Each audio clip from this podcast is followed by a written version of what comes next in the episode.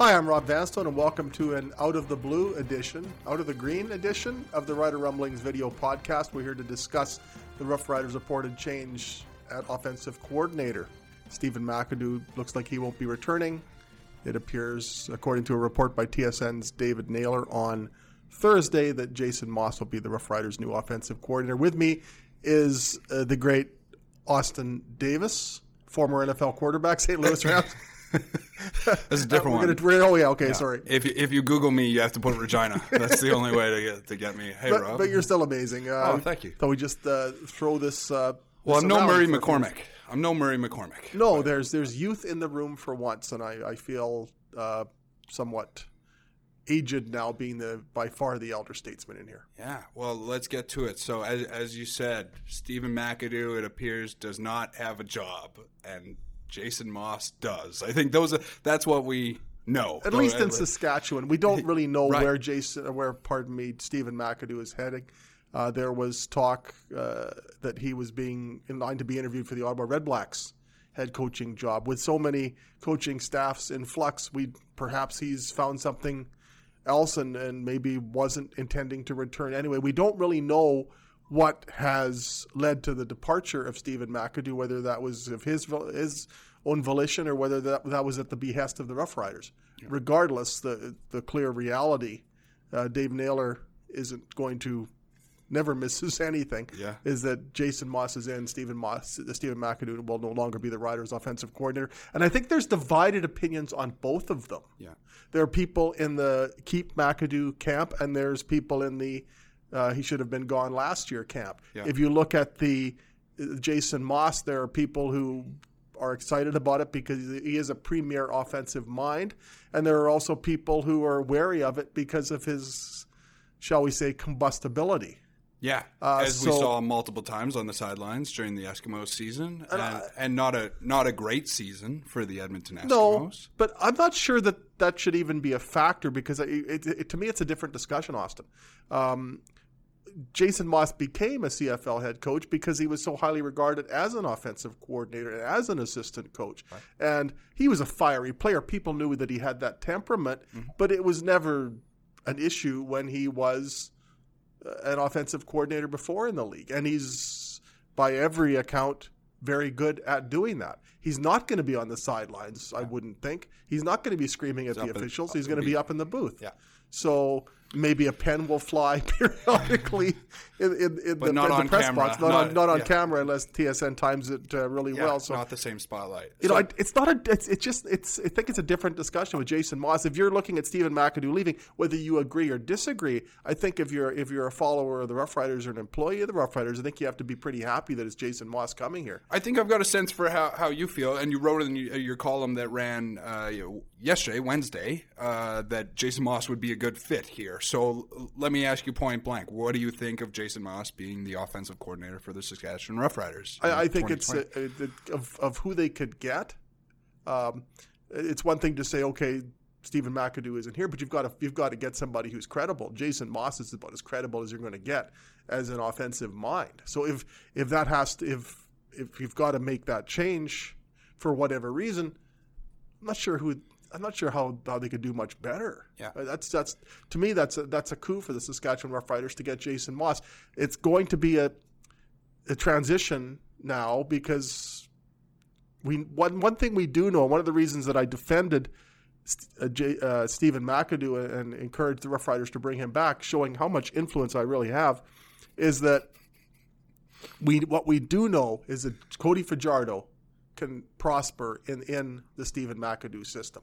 Right. Say what you want about everything else, Yeah. but Stephen McAdoo was the offensive coordinator of a team that that signed Cody Fajardo in February. Nobody really knew who he was, and he blossoms into this this phenomenon. But there a seems to be CFL a All Star quarterback and most ascending player in the West. Stephen McAdoo has to be part of the credit for that. But there seemed to be a trust there between Fajardo and McAdoo that didn't exist when Brandon Bridge was behind center. Would you, would you agree with that? Yeah, and maybe it's just a matter of having a better quarterback Right. too. They they were able to let uh, they, they they did seem to have some trust in, in in Brandon Bridge in 2017. They let him play play his game. In Right. 2018, there, it seems like there, there were Yeah. restrictions placed upon what he was allowed to do, or perhaps there were just restrictions on what he could do. Yeah. Uh, but now you're facing a situation where, okay, you've got Cody Fajardo, you've got this great, great young quarterback, and year two, he's coming, he's got to adjust to a new system. Okay. And is that going to be a factor? I don't think it's going to be huge because you look how what a quick study Cody Fajardo proved to be picking up the Rough Rider system here and and so so quickly establishing himself as a star. So I don't think it's going to be a major impediment, but it still disrupts the continuity, and you never know for sure. I remember uh, it seemed for the longest time when Darian Durant was a quarterback here that there was talk about, and he lamented at times the revolving door at offensive coordinator. The- uh, And maybe that's the nature of coaching in the Canadian Football League as well. But It's the nature of the Canadian football. yeah, I mean it's a pretty transient league. But you look at 2008, the first year that Darian was the was the quarterback, the starting quarterback for any duration. Paul LaPolice was the offensive coordinator for two years. Then came Doug Berry for a year and a half. Then Ken Miller for half a year. Right. Uh, then Bob Dyce for a year. Then George Cortez for two years. Then Right. then Jacques Chapdelaine for a year. And then Stephen McAdoo for a year. Right. And it, it the, the lack of continuity didn't prevent Darian from becoming a star, an icon here. But I still think having to kind of pick up a new system every year or two was that wasn't wasn't the greatest situation. So if there is a concern about what's what's happened here, it's that okay, you know what Cody Fajardo can do within this structure, and I think that went very well by there's by ev- by every measure. Yeah, of course. Can can they uh, can they build upon that next year? What what is going to be the most noticeable difference in that offense next year? What can Rider Nation expect from a, a Jason Maas offense? What what are the hallmarks of a Jason Maas offense? Uh, I think they're going to throw the ball a lot. Uh, and, and they threw the ball quite well this year. Cody Fajardo led the league in passing yardage with 4,302, Right. 18 touchdown passes in 16 starts. and he can run. And he can run. Um, Jason Maas likes to throw the football. Mm-hmm. Uh, one of the raps against him in Edmonton sometimes as the offensive coordinator that he was a little quick to to to not emphasize the running game. Mm-hmm. And uh, you know, C.J. Gable still gained a thousand Right. plus yards this past year, but there were times where it seemed like they would eschew the run. Yeah. And uh, I, I wonder, and, and somewhat intrigued by now, what kind of passing yardage Cody Fajardo might put up. Well, it's, and you don't want to take the running out of his game, No. but you also have to look at the preservation and longevity of your quarterback. And if he's going to keep rushing for 600 yards a, a year, and if there's going to be that expectation, how long can he last? Yeah. If you look at Darian's career as a Rough Rider, Riders quarterback, as an, as adept a runner as he was, as he got into his late 20s, early 30s, he kind of picked his spots. Darian could have rushed for 800 years, yards a year if he'd wanted to. Look at what he did against BC Yeah. in the West semifinal in 2013. But I think at some point you have to be judicious and think, okay, maybe we can uh, ease the physical toll or reduce the physical toll on the quarterback if they throw more. Yeah. And then the discussion becomes, okay, who's he going to throw to? Right. uh, and, and it's a weird time to have this because there are still question marks on that depth chart on that Yeah. side of the And ball. that- as is the case everywhere. But Right. you look at the Riders receiving core, and Kyran Moore is back. Mm-hmm. But after that, I mean, Shaq Evans, thirteen hundred plus yards, is, is a is a pending free agent. Yeah. Naaman Roosevelt is a pending free agent. They've Yeah. got some. Jordan, Jordan Williams Lambert's under contract. There's a player I can see really prospering right. with Jason Maas as the offensive coordinator Yeah. because there's a premier talent Yeah. who really wasn't used that that No. well. No. and nor was Manny Arceneaux. But we've probably seen the last episode of the Manny show. Pro- probably have, but yeah. maybe there's some mileage if you bring Manny back and put him at slot back and let him do what he does. Right. Putting Manny as wide out or try or putting putting Jordan Williams Lambert Lambert as a wideout. Right. He's a slot back. He's a six foot four premier target. Yeah. That's where they've had their success. And but W- Watson looked good in that role too. He- Yeah. he's a pretty big body with solid hands. but he's 36 next year. Is he really? Yeah. Oh my goodness. So okay. So you they're so yeah, that's where I was going next with you is that do they have the weapons to execute a Jason Maas offense as it stands? I think maybe this makes it more of a priority to make sure that they do because they had a pretty good receiving core this year, but one thing I don't think they had an abundance of was explosiveness. Right. I look at the things that maybe they could do with Kyran Moore yeah. and maybe they can use him a little bit like Weston Dressler used to be Right. used here. Mm-hmm. That's a that's quite the comparison. Yeah. But you look at the athleticism and this this diminutive receiver who you can just it's almost like a joystick with Madden. Let's have some fun with this. Mm-hmm. So I really wonder what the potential is for Kyran Moore. He got 996 yards this year. He could become a 12, 13, 1400 yard receiver Yeah. with Jason Maas having some fun using someone of that talent. There were times when Kyran Moore, after a strong start, seemed to be de-emphasized in this offense. Yeah. They could absolutely go nuts with him. If Shaq Evans is back, that's huge. And Maybe that's where I was make- going. That makes it It- more does it priority. become a? Uh, does he become a must sign? Do you think? I think he was anyway, Austin. Mm-hmm. Uh, 1,300 yard receivers don't come along very often. Yeah. Mm-hmm. And you look at the rapport that he had with Cody Fajardo. Again, sometimes you just have to go with what you know. That didn't obviously turn out to be the case with Stephen McAdoo staying in Saskatchewan, but uh, uh, Shaq Evans had a lot to do with uh, Cody Fajardo playing as well as he did, and vice versa. Yeah. So I'm, but I'm sure they were you're looking at receivers got 1300 yards you just make a point of trying to get him back and maybe that's where the charisma and salesmanship and simple presence of Cody Fajardo is advantageous because I I'm sure he's going to be texting and calling and maybe cajoling Yeah. and uh, hey let's be a part of this Grey Cup's here in 2020 let's let's put on a real show Oh man, and and if they're if they're a bomb squad, that could be a lot. Next season could be a lot of fun if it goes that way. Yeah. Uh, and and who knows? There's still question marks. Obviously, We don't know. We don't know. I mean- your predictions every year show that. I got, you know what? I actually got Winnipeg right. The only team I got right in the West this year was Winnipeg. I picked them for third, Wow. and they finished third. Yeah. So I was so proud of myself for getting Winnipeg right. But then I got the result of each of their three. I got the I had the wrong prediction for each of the Bombers' three playoff games. So I got it right for third place, and then completely bombed on the Bombers well, the that playoffs. was a that was a tough one to predict. Okay, we we've talked Maas and that side. Let's talk the odd man out of this equation, Stephen McAdoo.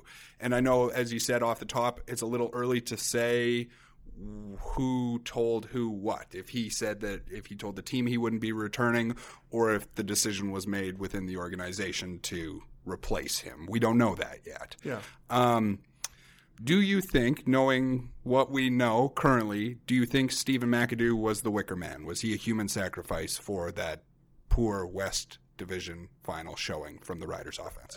I think you can safely say it didn't help his cause. Um, when it's interesting how you look at it because if you look at the body of work under Stephen McAdoo this year, as alluded to earlier, I think that's it's generally pretty good. They had a good year, not a spectacular year offensively, but certainly way better than it was the year before. And under that system, Cody Cody Cody Fajardo became a star. Right. But then once you get to to uh, the biggest game of the year and the offensive sta- strategy is called into question, how much weight do you attach to the regular season compared to the big game where you struggled? It, I wondered if it was going to be one of those, hey, I did really well at dinner theater, but but then I appeared on Broadway and absolutely bombed, and they canceled the show after two days. Right. Right, and it suddenly doesn't matter if you're if you're starring uh, at Stage West in Regina. So I, I wonder, I wonder. There was once upon a time there was a Stage West. Whatever happened to dinner theater? But you're too young to remember this. Another time. But uh, I, I, I just wonder if, if, if, if ultimately, and we, we don't know, maybe we'll get some answers on this, but ultimately more weight was attached to the West Final than everything leading up to it. And maybe the fact that the Rough Riders offense, uh, albeit with an injured quarterback, could not cash in three times in the fourth quarter when they're at or inside the five yard line. And then on another occasion, they got to the 25 and settled for a field goal. I just wonder if that's what resonated. We don't know. Maybe, maybe prior to all that, Right. the intent, Stephen McAdoo's intentions not to return were made clear to the Rough Riders. Right. Until we have a chance to ask questions and get some answers, it's there's a lot of conjecture here. But the size of the stage matters, right? Oh, absolutely. Like when when the pressure is on, you have first place for the first time in what ten years. Yeah, and second time in 43 second seasons. times in 43. That matters. And they didn't take advantage of home field advantage for the second time in a row. And I know that the situation was different in 2018 with Collaros, Zach Collaros being injured, but there were a lot of similarities in those two disappointing performances. Yeah, and there were some you know direct parallels. If, Yeah. if you look at the 2008 West semifinal against Winnipeg, Brandon Bridge finally gets something going. They pull Tw- him out. 2018. 2018, pardon me. Yeah. Brandon Bridge finally gets something going, uh, moves the ball nicely, Out comes Brandon Bridge. In comes David Watford. Running play telegraphed. Kaboom! End up with a field goal. So this this time the offense. Uh, it, it was it wasn't struggling to the extent that it was the year before, but they, they didn't reach the end zone. No. Cody Fajardo has a nice drive going for straight completions. Out comes Cody Fajardo. In comes Brian Bennett. First play worked out fine. He got down to the one and a half yard line. But then chaos reigns. Brian Bennett still in the game. Not necessarily a bad decision when you have an injured starting quarterback. And Brian Bennett's a good runner on, on short yardage situations. Sure, but what was and the got William what, Powell but what was the play call? They're in the shotgun and they collide and it's it's Keystone Cops. Yeah, So- when you've got William Powell back there and you can't get the ball into his hands. Exactly. And uh, so uh, th- there were, I think there were eerie similarities Right. to what had happened the year before with arguably higher caliber personnel and certainly more at stake when you look at a Grey Cup berth. And and then when you if you look at, extend it a little further and you consider all the opportunities that weren't capitalized upon in that game, you lose a home playoff game. You still haven't won a home playoff game at the new stadium to a Winnipeg team that proceeds to just vivisect the the Hamilton Tiger Cats in the Grey Cup. I didn't think Hamilton would be that vulnerable, mm. but suddenly you start thinking with another week to look at it. What were the consequences of that offense not being able to cash in at those crucial junctures?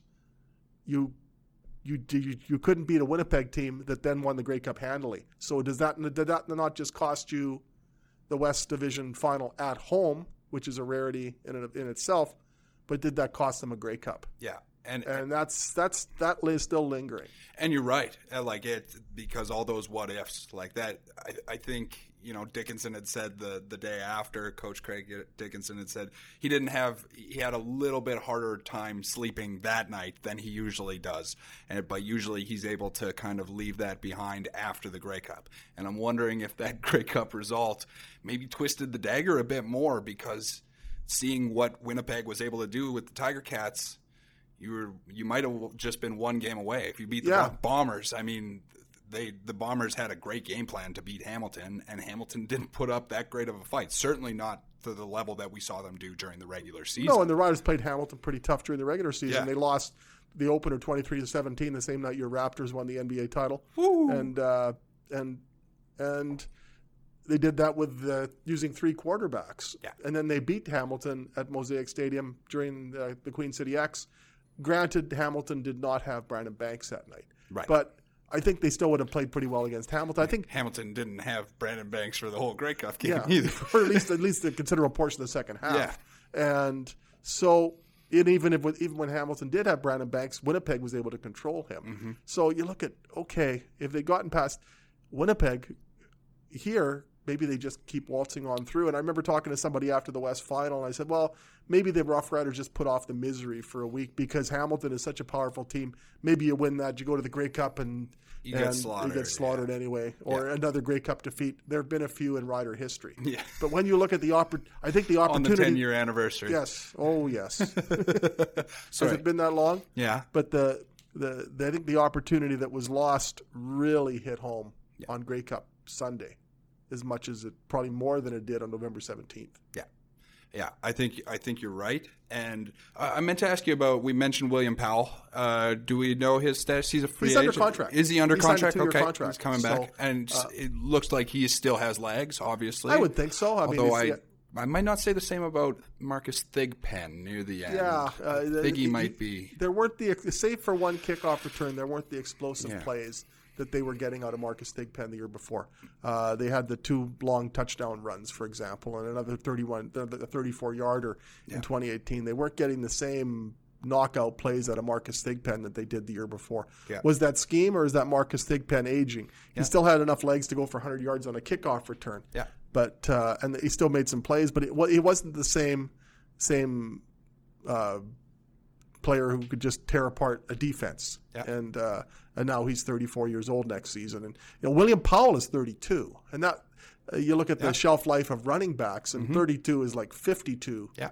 Uh, when you were Although Jerome Messam was still doing that at 32, 33 Yeah. too, and he was a grinder, a, a, a kind of pound the ball down your throat Yeah. type You know, runner. William Powell, I, th- I think they should be able to extract Yeah. another year out of him, and maybe that.